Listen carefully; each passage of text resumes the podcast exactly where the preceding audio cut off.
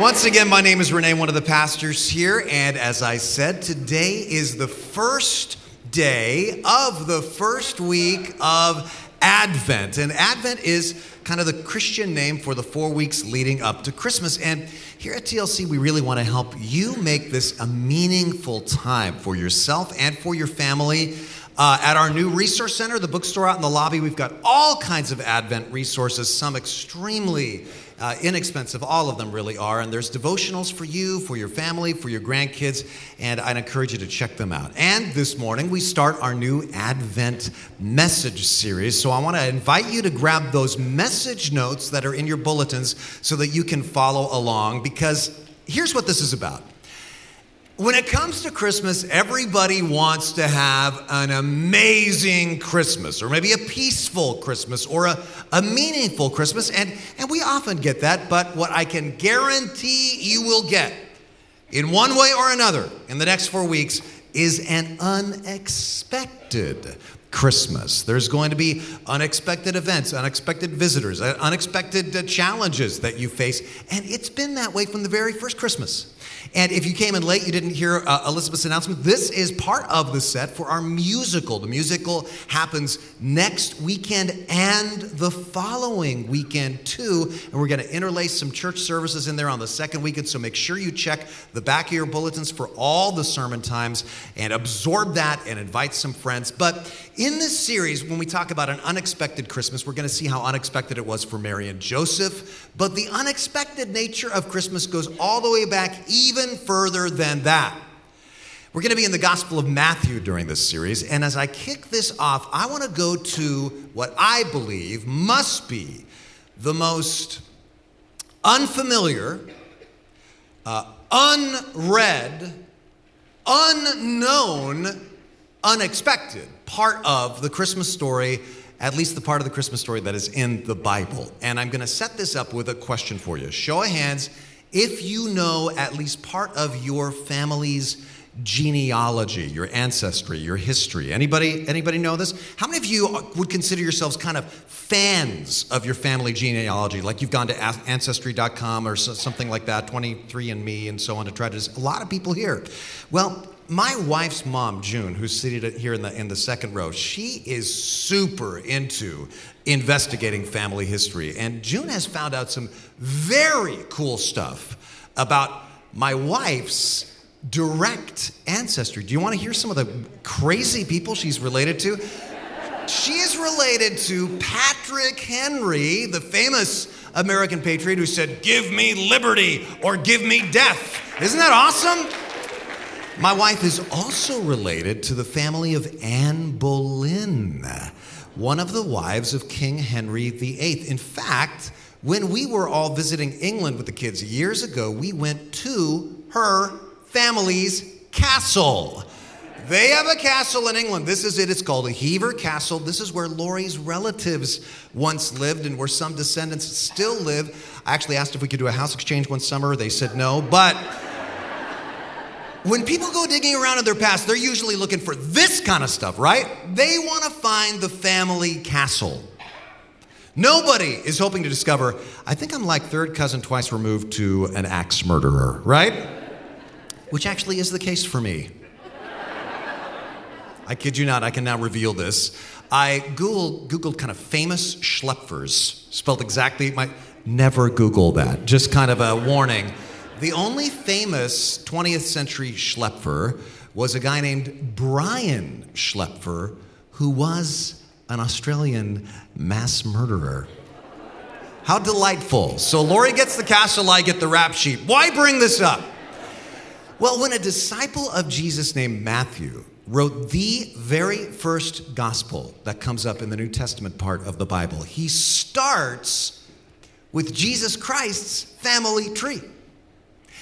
And there are some really famous people that he lists there. And there are Brian Schlaepfers. There are a lot of people that you probably would not include if you were writing this. Let me show you. Here's the way it starts.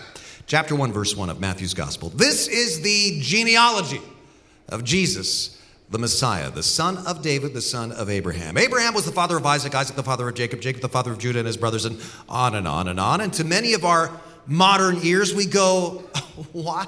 Matthew, why do you start with all these verses of genealogy, the begats, right? Why start with a genealogy? Why not just dump right into the story? Because it's very interesting as a story, not as a genealogy to our ears, right? Why does Matthew do this? Well, first, Matthew is a Jewish guy writing to a predominantly Jewish audience.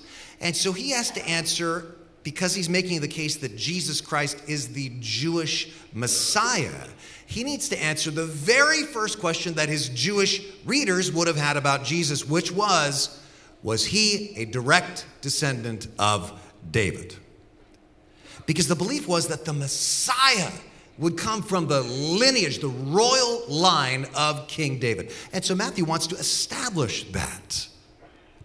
But in doing so, he does something very, very unexpected. Don't miss this. In his genealogy, this is very subtle if you don't know what to look for, he includes some extremely R rated stories. And here's why this is unexpected. In ancient times, the only histories that were written were written by hired historians, especially around the time of the New Testament, kings would hire writers to write their family histories. And they essentially said, Make me look good. And so these historians would make a big deal out of their victories, they would downplay the defeats. They would make a big deal out of the great kids who went on to great things, they would just skip over the kids who didn't turn out so well. And then we come to this ancient document. And Matthew, don't miss this, he seems to go out of his way to not only name but emphasize the exact opposite kinds of people that all the other historians would emphasize. He, he makes sure to draw attention to the kinds of people that they would have tried to deflect attention from dicey people, strange people. Now, why does he do this in a genealogy of the Messiah, right? It's kind of like if you were running for Congress and Charles Manson was your uncle. You probably would not put that on page one of your campaign brochure, right?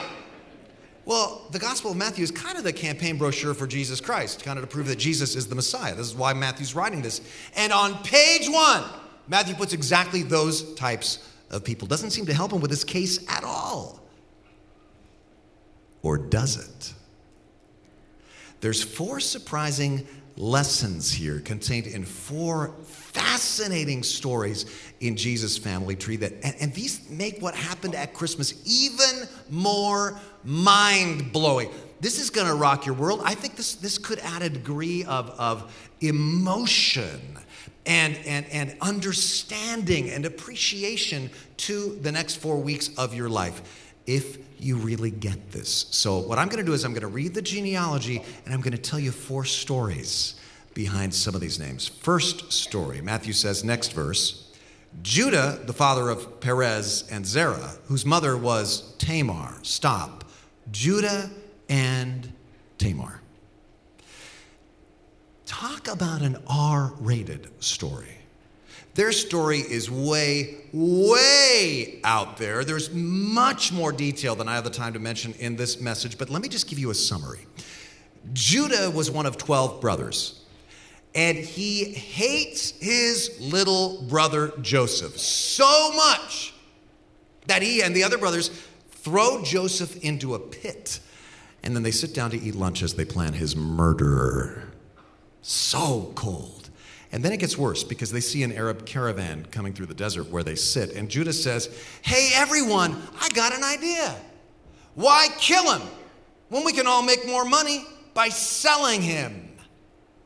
And so they sell their own brother into slavery. They get money. Judah manufactures a fake murder scene. He smears animal blood on Joseph's coat and tells his dad, That was kind of a drag. We found this. Joseph was apparently killed by wild animals. Look. And he just stands and watches as the old man wails in grief. And Judah's just cold through this whole thing. Judah does not seem to be bothered at all. He gets married. He has two sons. The sons get married, and then they both die. And here's the plot twist Judah tells his daughter in law, Tamar, because now her husband, one of his sons, is dead. He tells her, Go home and wait for my youngest son to grow up so that you can marry this other youngest son. And Tamar waits and waits and slowly realizes Judah is not going to keep his promise. And she wants some babies.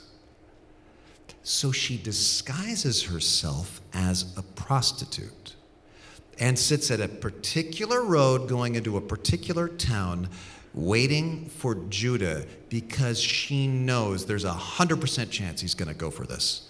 Now, what does that tell you about what she knew about Judah's habits? Well, Judah doesn't recognize her. He offers her a goat for her services. Now, he doesn't happen to be carrying a goat with him. It's like you don't keep a goat in your wallet. So, what's he going to do? She says, But I want a goat. So she says, I'll tell you what, I need your signet ring, which was like your, your, your personal ID. It was like your driver's license and your passport in those days. And I want your staff, your walking cane, as a pledge that you're going to pay me the goat later. So Judah gives those things to her, sleeps with her, goes back home, brings back the goat, and this prostitute is nowhere to be found. Three months later, some people run up to Judah and say, Judah, Judah, your daughter in law Tamar has been immoral. And guess what else? She's pregnant by her immorality. And guess what Judah does?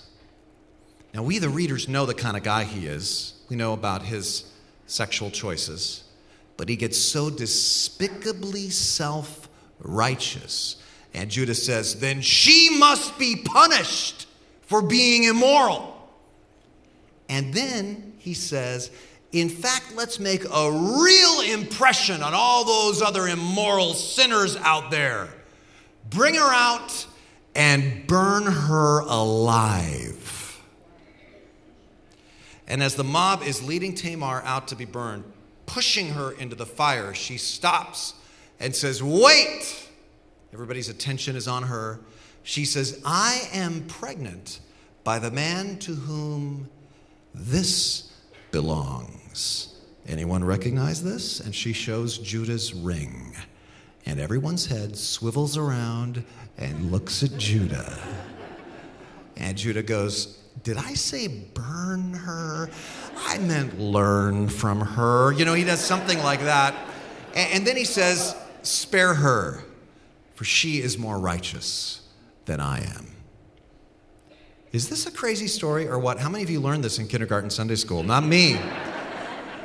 And now what happens is everybody's apparently cool with Tamar as a single mom. She doesn't get married, but she, she has twin boys, including Perez, who is part of the genealogy of our Lord and Savior, Jesus.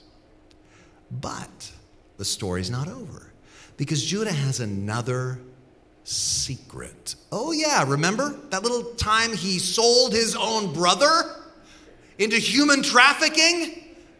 And he apparently never plans to come clean about it. It's a, it's a dirty secret until he is eyeball to eyeball with that brother, Joseph, years later and discovers somehow Joseph not only survived, he is now the chief advisor to the Pharaoh of Egypt which makes him one of the most powerful human beings on the planet. And only when he has to, only when he thinks he is begging for his life, does Judah come clean to his dad and everybody else. Now, think of this. You just heard this crazy story, and God reaches down and chooses Judah and Tamar over any other presumably better people to be the great times 35 grandparents of Jesus Christ. You know, it's as if God says, There's the man and there's the woman among their generation who needed my grace more than anyone else because they both just made these, these questionable choices at the very least. And so, there's the man and there's the woman through whom I'm going to bring grace to the whole world. You know what I think this story shows? First lesson there in your notes God's grace is greater than my secrets. His grace is greater than my secret. You might have real big secrets about your past. Maybe you're terrified that somebody's going to learn of them, but God already sees them. And just like for Judah and Tamar, he says, And I choose you. Knowing what I know. Somebody said, Jesus loves the non Facebook version of you. The part that's not carefully curated to be admired, the secret part. You see why this genealogy is kind of like a giant announcement at the beginning of the Christmas story. You know, saying, Hear ye, hear ye, all ye with deeply embarrassing moments. Good news. You can be part of the family of Jesus because it's already got people just like you in it. God's circle of grace is big enough to encompass all of us.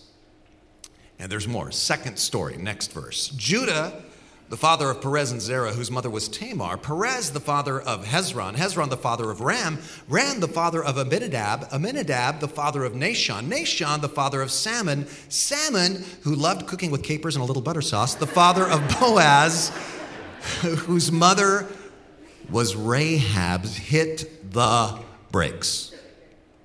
Second time Matthew uses the phrase, whose mother was both times drawing attention to a story. This time it's Rahab's story. Now, what you really need to know tells you a lot about Rahab's story is that Rahab had a nickname, kind of a label. It's interesting how throughout history, many people end up getting nicknames. For example, John the Baptist, right? In fact, finish some of these for me. I think you'll know them all. Alexander the Good. Attila the Conan the Barbarian. Buffy the Vampire. So very good. Okay, now, all great historical figures. Now, historically, Rahab has a very unflattering title Rahab the harlot. That means prostitute. Plus, she is not even Jewish. Rahab is 100% Canaanite. Kind of the arch enemies of Israel. So, how is she a good person in any way to draw attention to in the genealogy of the Messiah? What point is Matthew trying to make by drawing attention to her? Well, here's the story. Book of the Bible called Joshua, chapter 2. Joshua sends two spies to scout the land. They sneak into Jericho to check out the city. They duck into a house of ill repute and the house belongs to Rahab. And she recognizes them as Israelites and hides them. But they are seen ducking into Rahab's house. Soldiers, Canaanite soldiers, knock on the door, bring out the spies. And Rahab comes out and says, Yes, they were here, but they left. And they went that direction. And if you hurry, you can still catch them. And he sends out, she sends out the posse in the completely wrong direction. And she goes back up to the roof where she's hid the spies. And she said, Listen, I believe that the Lord, your God, is the God of heaven and earth. I believe that. And all I ask is that you would save the lives of me and my family. And she lets them down by a rope through the window, hangs a scarlet thread so they may know which house to spare. And after the Battle of Jericho, she and her family become part of these Israelite people and part of the family tree of Jesus. This Canaanite prostitute. You know what that shows me? God's grace is greater than any labels. God's grace is greater than any labels. Rahab the harlot. God's law condemned her. God's grace spared her. Isn't that powerful? Doesn't that move you? In fact, I'd love for you to think of something just now. Is there a label associated with your name? Maybe other people have called you this in your past, maybe in your childhood, or maybe it's a name that nobody else would call you, but you think of it when you think of yourself. Well, the good news is God went out of his way for people with all kinds of labels. He looks past the label to let them know, to let you know the circle God is drawing is big enough for you. In fact, like Rahab, you might even play a leading role, no matter what your past is, in what God is up to next in the world. And it gets better. Story number three Rahab marries one of the Israelite soldiers. They have a son named Boaz. And he has a son named Obed. And then for the third time, Matthew mentions someone's mother. And every time he does it, it's to point out an unusual story. He says, Obed, whose mother was Ruth. Here's Ruth's story Ruth was a woman with zero status in her culture. Nobody should have given her the time of day, uh, uh, culturally and socially. She had no capital. She was a widow. She was a woman. She was a refugee. She was poor. And worst of all, she was a Moabite. The Moabites lived across the border in what is now Jordan. And the Moabites at the time were the most despised ethnic group in all of Israel. Resentments against Moabites went back centuries because when the Israelites themselves had been refugees, the Moabites had treated them so badly that there was actually a law no Moabite can ever, ever enter the assembly of Israel. They didn't even have that law against, like, the Canaanites and the Philistines but they had it against the Moabites. Well, Ruth's husband had been an Israelite living in Moab. He dies, and Ruth and her mother in law, Naomi, become refugees in Israel. They travel to Bethlehem during a famine. And one day, Ruth is one of those poor people harvesting grain in the corners of the field, the second harvest for the poor that we talked about last weekend. And the owner of the field is a man named Boaz, Rahab's son. And Boaz cares for her, marries her, saves her life, really, and Ruth becomes one of the ancestors of Jesus Christ. Her story shows God's grace is greater than my status in society. Excuse me, you know, maybe you come from a group of people of very little status historically in our American culture. Maybe you're from a different ethnicity that's been historically looked down on, or a different you know, racial group, or a different economic status. Maybe a refugee, maybe a widow. Ruth was all those things. That was Ruth. And God told her, Welcome in. Are you starting to see what these stories all have in common? One final story Ruth and Boaz get married. And their baby Obed has a son named Jesse. Jesse has eight sons. The very last son is a little guy named David. Verse 6 David was the father of Solomon. And look how Matthew writes this whose mother had been Uriah's wife. For the fourth time, he mentions somebody's mother. And let me just ask you if you know it, shout it out loud. Who was Solomon's mother. Bathsheba, that's right. But Matthew doesn't just say, and whose mother was Bathsheba, like he does the other times. He said, whose mother was another man's wife. So, you know, you can tell he's purposely just surfacing a ton of pure family dysfunction. And you might remember the story from the Chasing David series that we just finished here. David takes one of his best soldiers' wives to his bed, he gets her pregnant.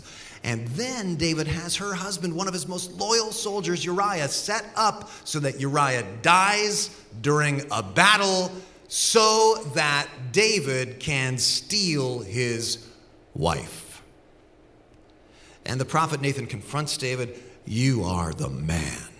And David confesses, and God forgives him of his sin, but there are brutal consequences. His family falls apart. His favorite son murders his oldest son and then starts a civil war. And David's right hand man murders that favorite son. And with all of that as a backdrop, with all that chaos, all that dysfunction, all that embarrassment, and in spite of all that, Matthew says, a man and a woman in the line of David and Bathsheba, Joseph and his pregnant wife Mary made their way to the town of Bethlehem, known by that time as the town of David.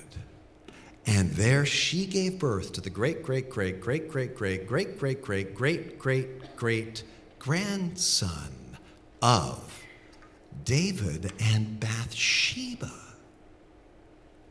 God redeemed what happened with David and Bathsheba. He still had a role for them to play in his plan. Why? Not because David's goodness somehow outweighed his badness, that would have been impossible, solely because of God's grace. And guess what?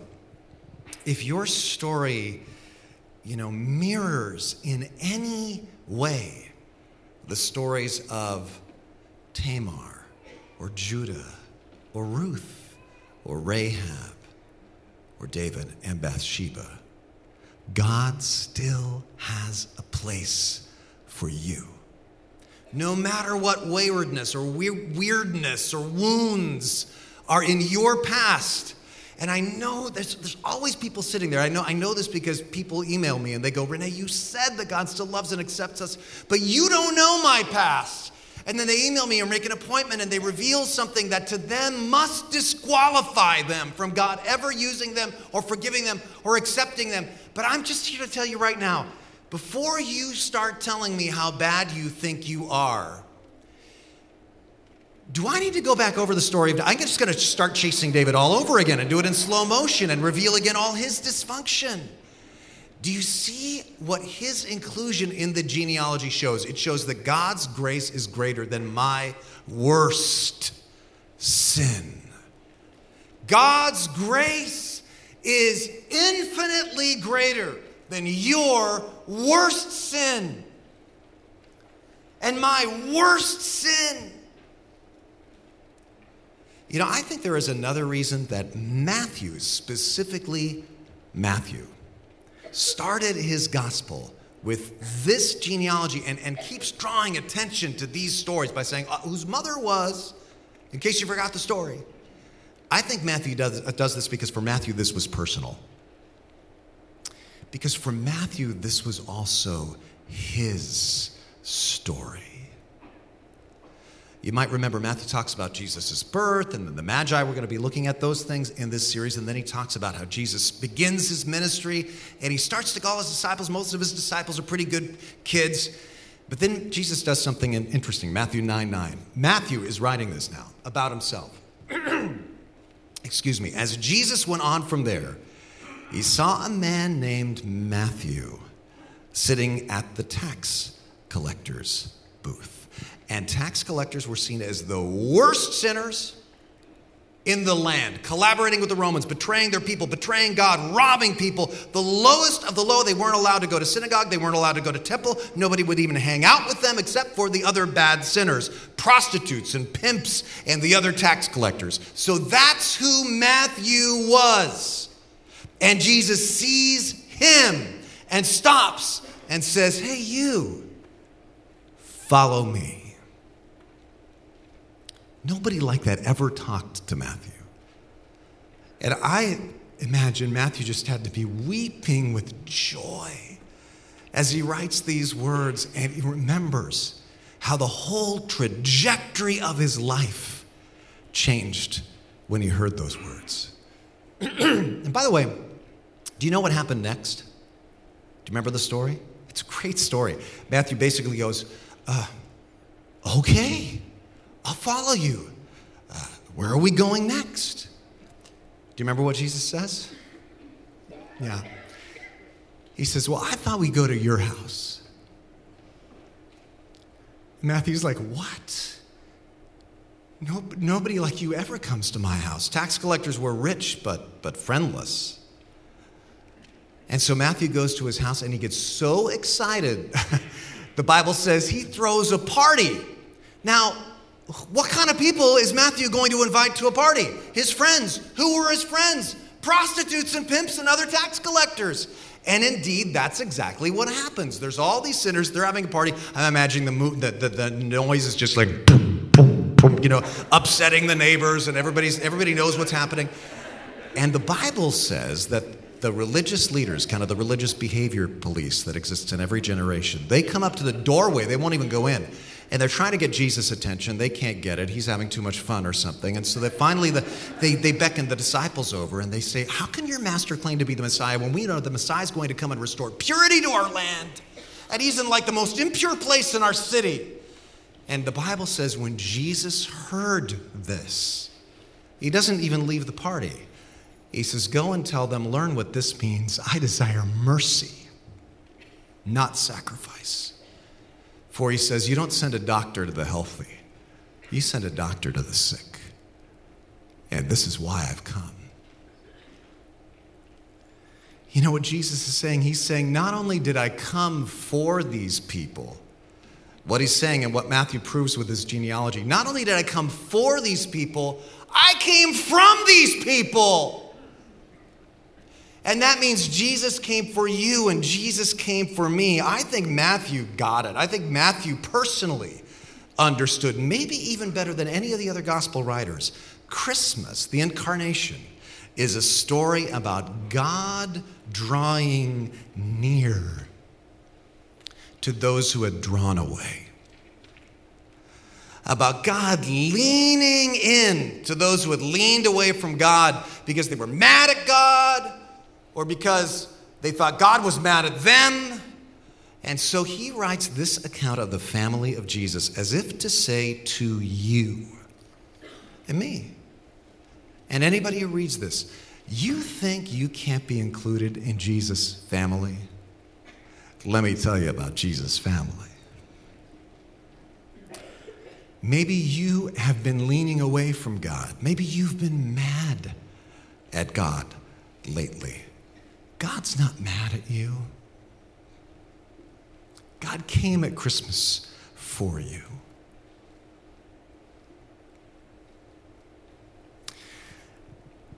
I'll close with a story. You know, several years ago now, we were doing a Christmas concert here.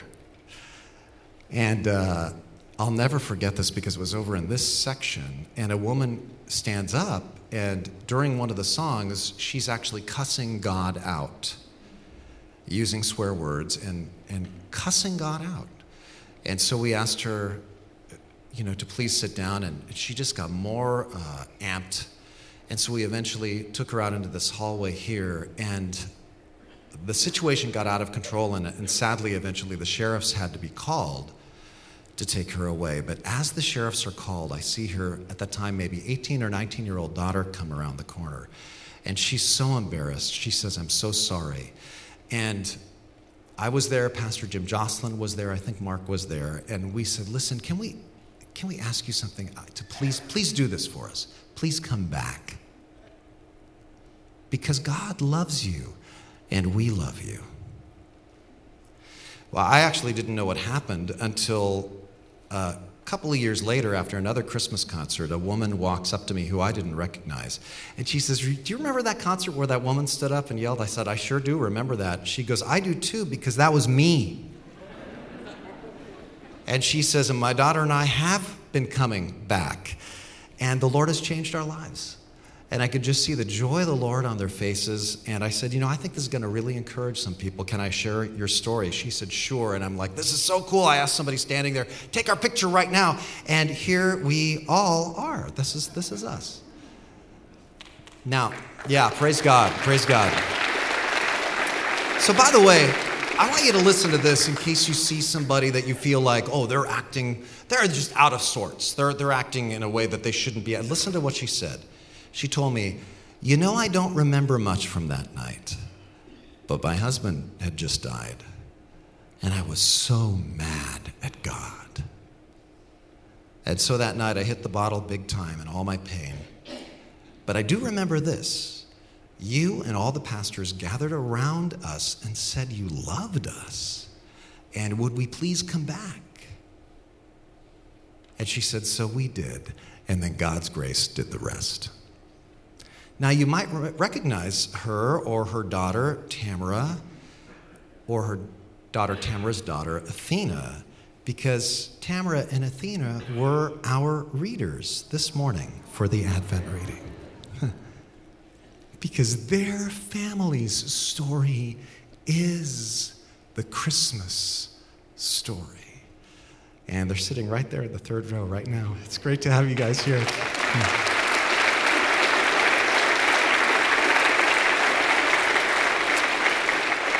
Let me just say this. Uh, so next weekend, we, we start two weekends of our Christmas musical. The whole musical is about how unexpected the news was about the first Christmas for Mary and Joseph, I guarantee you there will be people like Laurie and Tamara and Athena in those services. I hope you invite those people because what people will what you will find is the most unlikely people, just like in Jesus' day. Sometimes it's actually not the good people, the, the righteous, religious people who are drawn to Jesus.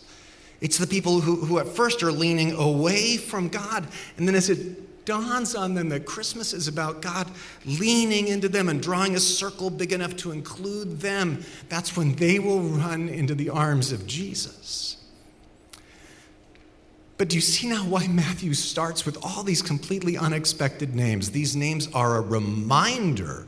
They show the whole point of Christmas is, is we're all equally lost, we're all equally sinners, and we're all equally loved, and we're all equally accepted. It's a reminder. And they are an invitation to you today to receive, maybe for the first time, or to, to keep living in the grace that God has for you, even you. So let's pray together. Would you bow your heads with me? You know, I just want to invite you to pray this prayer with me. Maybe for the very first time, or maybe as a December 1st, first day of Advent prayer to get your head in the right space for what's going to happen this month. Jesus, I don't claim to understand it all, but I believe you came to be exactly what Matthew presented you to be the Savior of all of us. And Heavenly Father, I believe your grace is much more powerful than my secrets, than any label, than any status or lack thereof, than my worst sin and in fact, I believe in Jesus as the Savior for my sin, who through his death, burial, and resurrection has offered me a new label. And I believe I am who you say I am, and that my new label says child of God, and that my new label says forgiven, and that my new label says accepted, and my new label says loved. And so, God, help me to live my life in accordance with who you say I am. And God, with all of these presentations of the message in the musical over the next two weekends, God, we offer them to you now and we ask for your blessing upon them, that they would be powerful in their impact. In Jesus' name we pray. Amen.